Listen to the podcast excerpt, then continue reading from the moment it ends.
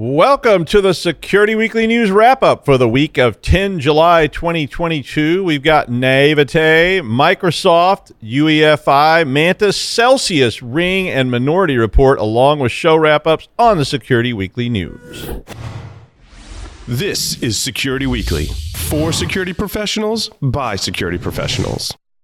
We interrupt our program to bring you this important message. It's the show that keeps you up to date on the latest security news twice a week. Your trusted source for accurate security information and expert analysis. It's time for Security Weekly News. Right now, everybody is talking about cryptocurrency. And the cyber criminals are hiding in the conversation. Cyber criminals use social engineering loaded with urgency and fear to successfully prey on your company, your employees, and your customers. Spear phishing is just one of the 13 types of email threats. Barracuda has identified 13 types and shows you how you can protect your company, your customers, and your reputation. Find out about the 13 email threat types and Barracuda email protection by going and getting your free ebook at securityweekly.com slash barracuda. That's securityweekly.com slash barracuda. Monitoring and maintaining compliance is a never ending struggle with a high price of failure. Firemon helps customers meet complex and varying compliance requirements. Firemon has fully customizable reporting, analytics, assessments, and dashboards to meet the compliance needs of any organization. With Firemon, compliance reports take a tenth of the time, and real time continuous compliance eliminates the anxiety and headaches of audit preparation. Improve security outcomes by improving security operations with Firemon. Visit securityweekly.com forward slash Firemon to learn more. All right, I'm Doug White, and this is the Security Weekly News wrap up show, episode 223. Yeah.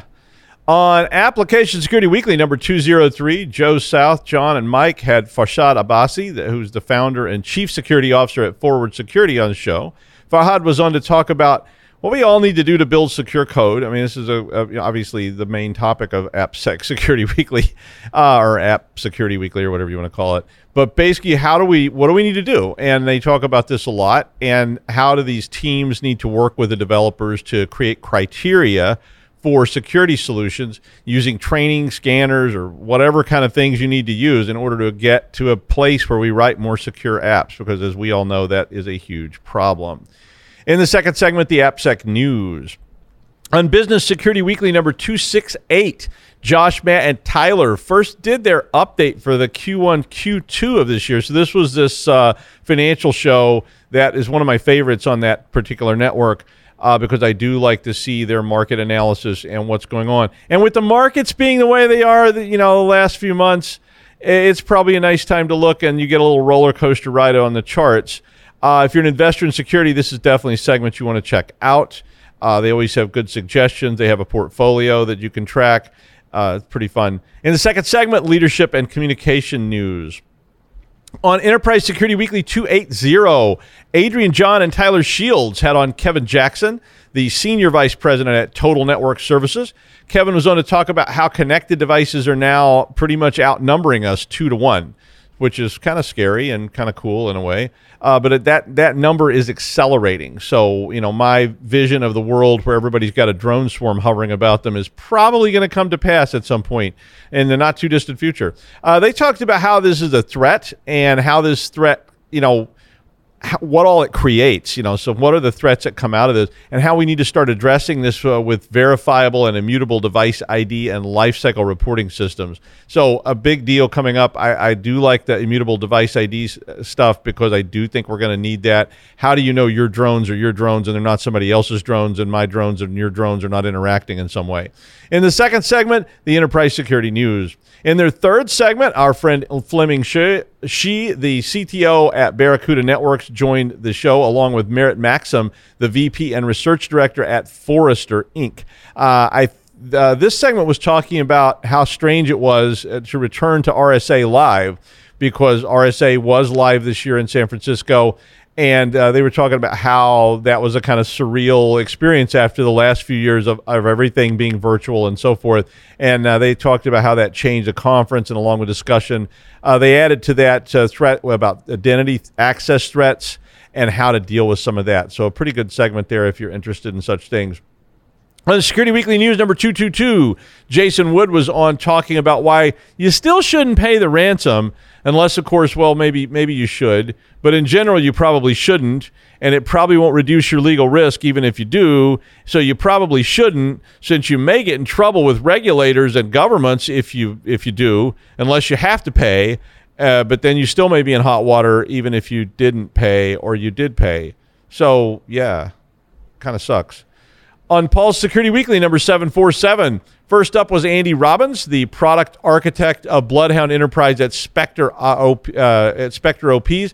And, and uh, Andy was on to talk about the Bloodhound origin story. So if you've never followed Bloodhound or any of that kind of stuff, it's pretty interesting.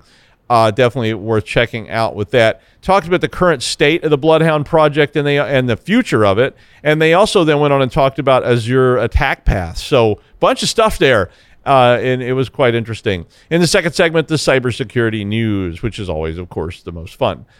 Um, my threat of the week is going to be naivety. Um, naivete, I don't know. Uh, specifically, uh, my long harped on naivete of security through obscurity. Uh, you uh, for about a thousand years and a thousand consulting jobs. Speaking of which, I need a new one, but I digress. Uh, I have been yapping uh, for a long time about security through obscurity because I, I have heard it all. Uh, whether it's the mini computer can't be hacked because it's EBCDIC, or Apple can't be hacked because it's well, you know, Apple, or even the old saw about how OT is not connected to the IT, is not connected to the knee bone, is not connected to the ankle bone, and all that stuff. Uh, you know, or, or you know that OT is not even connected, so it must be safe. But you know, this story uh, that I, I, attached, which was about or, the Orbit uh, backdoor in Linux, kind of put me back onto that original myth uh, of the dawn of time that hackers don't attack Unix and Linux because that's what they use, which I always thought was incredibly naive. I mean, uh, granted, traditionally hackers targeted the most used platforms, which was Windows and Microsoft, because they were in the most offices and the most systems and so forth. But I mean, you know, it's really naive. You know, does anybody need to buy a slightly used bridge in Brooklyn? I mean, naive, right? Well, more and more we're seeing that no matter how obscure you want to make something, there's a web forum discussing how to get into that thing and then people that specialize in it. Remember those days gone by when people talked about using R login and hacking was really just asking some old engineer who lived in a cave if there was a hard coded password in the DEC 10 that you could use to get in if you locked yourself out? And you found out that, oh, yeah, when we put that thing together, we used the password Frodo a bunch of times, so that'll probably work. And yeah, it did. You know, that those days are gone uh, for the most part. But today, there is no more obscurity old engineers living in caves have blog forums and, and Twitter accounts. You know, there's just no more obscurity. None. Not a zilch, zit, bupkis. It's all. It's gone. I mean, the idea that your system, and I don't care if it was built by a guy named Bill in 1978 and runs on Xenix and uses dial up modems to access a BBS system that's still running at NYU from 1975 to connect to the internet. Somebody's got a page on it, or a blog, or a Twitter feed. I mean, they do. So, I mean, somewhere in some Russian language bulletin board that you don't even have access to and can't read, that's operated by a teenage kid in Yemen, there's a board where they discussed it. I mean, even if you're the rat catcher's office in Bronxville and no one cares that you exist at all, and your logging system is running on DBase 3 Plus on a DOS machine with a 286 processor, there's a board somewhere talking about it where Sexy Panda or Wiggly Dangler or whatever, you know, Flappy Group, APT is interested in compromising resources in the U.S. is named today. They are working on it. So let's all just agree and band together and say right now, oh mighty core, we do heed your wisdom and knowledge, then no longer will we try to get away with letting management redirect the budgets to marketing, since we don't really need security, since we're using Lotus 123. And thus they spake. Amen. I mean, it's time to let it go. Sometimes I think if I hear one more CIO tell me that the factory is running Commodore 64s with cassette tapes drive, so we don't really need to worry about security, I'm just going to lose it, whip out an old Atari console, and beat them about the head and shoulders with it until they cart me off to Bellevue screaming, Intruder alert, intruder alert, intruder alert. So I do think it's time to put away childish things and start to acknowledge that this model doesn't work. I just get sick of it, as you can probably tell. Our naivety is going to get us every time. You get caught, it, you're going to get got. And that means, you know, up and downstream too. If that sandwich machine vendor who's installing the latest Lucas Electronics machine to sell prawn and mayo sandwiches in the lobby says it's only using Wi Fi to connect to your network so we can tell when the sandwiches have gone bad. So it's not really a threat you you just need to force feed a couple of those things to them. Just get the sandwiches out and make them eat them in front of you. And when the hallucinations kick in from the bad mayo, you can secure the damn thing. I mean, you know, I understand the face of Bo installation is only using ATM to communicate. So what? Someone will come after it. So, you know, I guess it's enough to rant for one day, but it's probably not and I don't really feel any better because I still get getting I just still keep getting told these things when I talk to people. They call me and they go, "That's not really a problem, right?" And you go, "No, it is a problem." And I know somewhere somehow down in some steamy dripping basement somewhere there's a vending machine that only dispenses eldritch horrors and it's connected using old telegraph lines that were installed before the civil war but there's some kid in burundi is posting right now on a twitter feed in russian that the root password is gandalf. You know so go get him. i don't know. And now the news CISA added a high severity flaw that impacts Windows Server and uh, uh, clients, including Windows 11 and Server 22, uh, to its list of bugs being currently abused in the wild. The flaw is numbered CVE 2022 22047, and it is listed as a zero day that can allow someone to obtain system level privilege. So that I mean, pretty scary sounding bug, right? The bug was discovered by Microsoft Threat Intelligence Center and the Microsoft Security Response Center, so they pretty much have the inside line on this stuff. Uh, the reason I bring this up is just to let you know and remind you that based on Operational Directive 22 01 in the United States government, all federal civilian executive branch agencies, so that's you know pretty much everybody except the military, uh, are subsequently required to secure their systems from this bug within three weeks. Now, there's one. I, I I looked around for this, and there wasn't a lot of information on how this bug was used or what the active attacks actually did, and they don't seem to be releasing a lot of information about how it actually works at this point. Um, as yet, I'm sure they will eventually. But a patch for this was issued in the July 2022 Patch Tuesday collection. So which also had a had 84 other new bugs as well. So basically, you are obligated to put this patch in place, and you probably want to check out what it's doing. I don't know if there's a way to isolate that particular patch out of all the other patches in Patch Tuesday update. So it's definitely something to get in your plan if you were not aware of it so far. An extensive campaign is targeting Kaswara Modern WP Bakery Page Builder, which I'd never heard of. But it is a WordPress plugin and uh, it, it affects WordPress sites it, apparently this particular plugin has been abandoned by its developer although i did find a site that was still selling access to it uh, and there's a vulnerability in it that has not been patched. That is called cve 2021 24284 now the vulnerability allows the attacker and, and it's a pretty nasty vulnerability it allows the attacker to inject JavaScript, which anytime you can inject JavaScript, it's bad. But they can inject JavaScript to the sites that have this plugin on them, and they can use that to uh, upload and download and delete files. So basically, this is one of those. It's almost like an old school web attack. You know, the ones where they used to come in, they replace your main index page with you know like a haha, you're an idiot, you know, kind of uh, defacement. But they can also upload all kinds of malware or anything else they pretty much want to to your WordPress site, and that basically lets them take over the entire site at that point. Uh, Defiant Research detected close to 1.6 million WordPress sites being scanned for this plugin currently in their whatever their time frame was. Kaswara is a tool which adds a bunch of features. It's one of those little tools you get when you're building websites. You go, oh, here's a cool thing. I can add all these buttons and various things. Uh, so you know, you just you just get it and put it on there.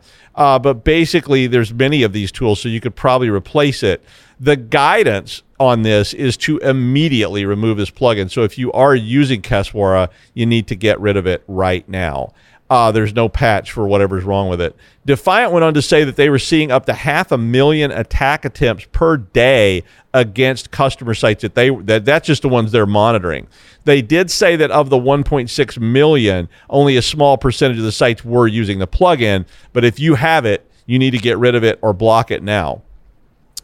Well, good old UEFI flaws are always so much fun to hear about because to me, UEFI was one of those things that was like sort of sacrosanct. The bootstrapping process and the boot up process has always been this kind of, and again, it almost turns into another security through obscurity idea. But, but UEFI has turned into a real boogeyman of scary stuff to think about at this point. The latest revelation is that Lenovo has issued an advisory disclosing three medium secu- severity vulnerabilities that impact their laptops with one vulnerability in the Ready Boot DXE driver. So that that's you know that's pretty bad. And another problem in the system load default DXE driver. So this is all part of that UEFI bootstrapping process that's going on when your laptop starts up, which means somebody can get into that system before it actually boots. And if they can do that, you got a big problem. All the models that were affected by this are listed in the article, so you may want to check that out if you're using Lenovo systems. Uh, ESET analysts uh, discovered the three bugs and said that an attacker could leverage them to interrupt the OS execution flow and disable security features during the boot up process. And if they can do that, it means they can start ejecting things into that, and getting rid of those kind of things is really, really challenging. All of the flaws were buffer overflows that were due to insufficient validation of data size parameter, which is typical of those kind of buffer overflows. And but it is handed off to the UEFI process, so then they can basically push a pointer into UEFI and point it to something else. So yeah, very much you know, very much like a lot of things, though, this boot up process to me was always considered a security to obscurity item as well, uh, you know, like other things. And, and, you know, we have enabled things like UEFI remote startups, the ability to boot from a network server, and so on and so on and so on. And basically, this means that the BIOS itself is, you know, at risk. Uh, these were not high severity, which means that it's a kind of complicated process. But Lenovo advised users to download the latest available drivers from their official download site. The attacks do seem kind of sophisticated to me, uh, but don't let security through complexity become your litany either, because that's just as naive as security through obscurity. So, and we've seen that before where it's like, oh, it's too hard to do. Nobody will ever do it. And I'm like, right. There's some kid right now sitting at a computer going, oh, I can figure this out. Last month, a record breaking distributed denial of service attack was run and mitigated by Cloudflare. The attack peaked at 26 million requests per second. Uh, and it was being generated by by only 5,067 devices. Wow, that's that's pretty impressive. This exceeded the the Meris uh, botnet attack, which hit 21.8 million requests per second previously. The attack has been attributed to a new botnet called Mantis, which was described by Cloudflare as, quote, the most powerful botnet to date. Uh, the botnet is named after the mantis shrimp, which is apparently very tiny and very nasty. Um, a little uh, critter that runs around. Uh, the Mantis botnet focuses on virtual machines, so they've sort of moved on from the old-fashioned let's infect a bunch of desktops to infecting servers, uh, to infecting virtual machines and virtual servers uh, so that they have the access to the greatest number of resources per site because a lot of those are scaled, right? So those virtual machines can scale up their resources if they need to, and then you got a big problem. And they can create a much more powerful attack that way. Meris recruited MikroTik uh, devices as its base using a similar kind of idea, but now this has moved on. Mantis targets IT, telco, and news, media, finance, and gaming sectors, and over the last 30 days has launched 3,000 distributed denial of service attacks against almost a thousand different Cloudflare customers alone. So that's just who, whoever's with Cloudflare. Doesn't mean everybody in the world. Cloudflare does have a list of the best preventative measures that they recommend and how to respond to attacks on their site that's linked in that article. So if you're concerned about this, uh, check it out. Not really a security news item, but crypto lender Celsius filed for Chapter 11 bankruptcy on Wednesday after it had frozen all transactions, which means you can't withdraw funds. and I mean, they did this like instantaneously. It was just like one minute and then it's gone. And they said, sorry, no more withdrawals. Uh, the company had been claiming annual yields of up to 18% for people putting their currency on the platform uh, due to apparently lending the assets to hedge funds uh, that's language in the finance world that always makes me nervous. You know, anytime you see big big returns and the word hedge funds, watch out.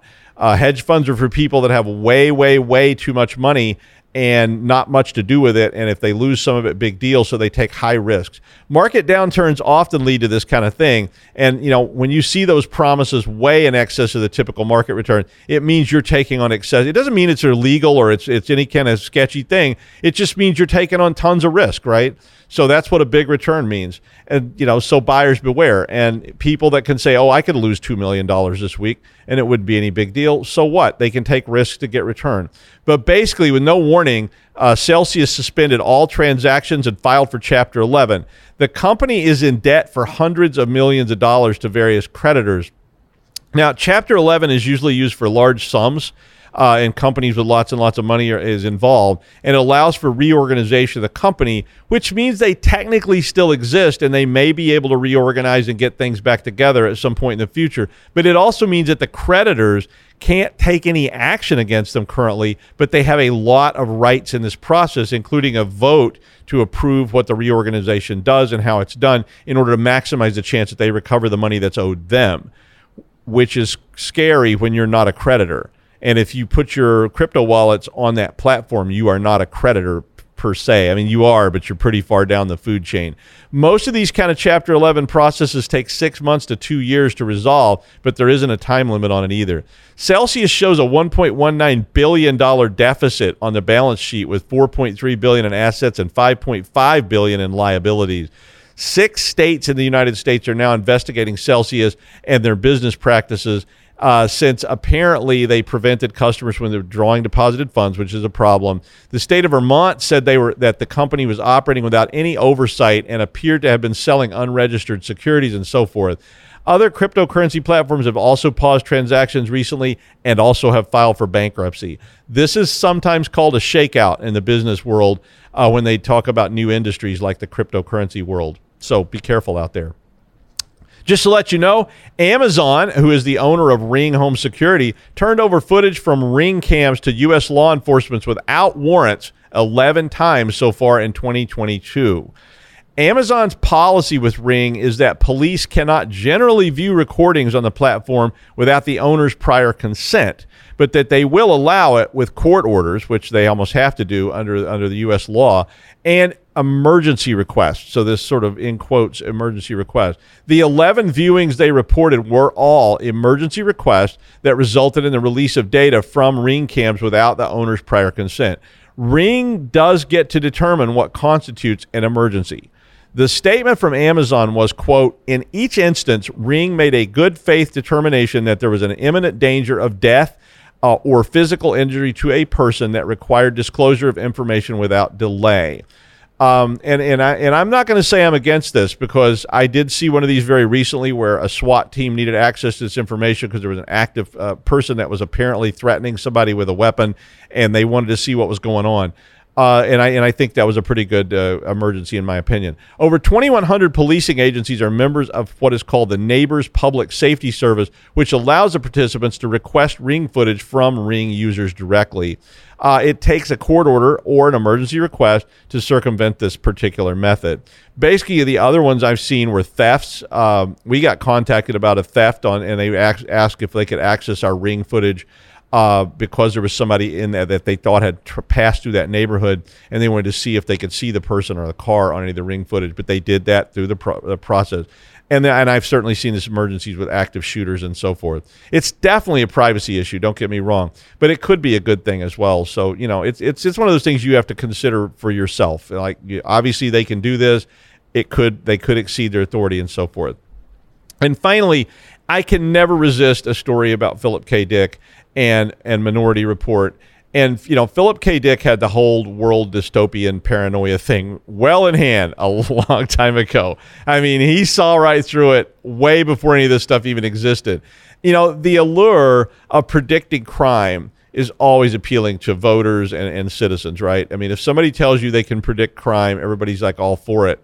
And preventing crime is certainly appealing, but it's also kind of scary, right? When you start thinking about predictive crime Um, you know that old plus or minus stuff we all see on those, you know, those polls and stuff where they see plus or minus 2%, plus or minus 10% and so forth. You know, we don't think about it very much. We say, oh, 90%, you know, and, and that sounds good. Well, so some University of Chicago scientists released a new algorithm, uh, AI algorithm last month that claims in the press release that they had that it has the ability to predict crime with 90% accuracy, plus or minus 10% in the small print down at the bottom. The problem with that is is the sort of missing MacGuffin of precogs. So in Philip K. Dick's story, there are these people who can see the future. I mean, this is you know science fiction, and they could see what was possibly going to get these flashes of what's going to happen in the future. And as such, they weren't really predicting anything, but they were rather seeing what would happen if something doesn't change. So you know, they see that you're going to go slap that lady silly that's trying to pay for all of her groceries with about 10,000 expired coupons so they come and stop you before you do it. I mean that that's a little bit different. The problem with the AI model is that it's predictive. So the AI trains itself based on history and how do we train it with historical data? And that historical data may contain all sorts of biases that are not necessarily reflective of what's currently going on or even what may happen in the future. And that's why those Twitter AI bots go racist all the time, right? Because there's so much racist stuff on Twitter. But prediction, if it's used correctly, and I don't mean Minority Report, but if it's used as guidance, it's used for planning or allocation of resources, awesome. But the danger is when it gets into overuse and direct interpretation, and people start saying, well, this must be what's going to happen because this AI predicted that it was going to happen, plus or minus 10%, with a bunch of good old fashioned racist bias thrown down in there in the mix. So be careful out there. And that's a wrap up for the week of 10 July 2022. I'm Doug White. I will see you next week on the Security Weekly News.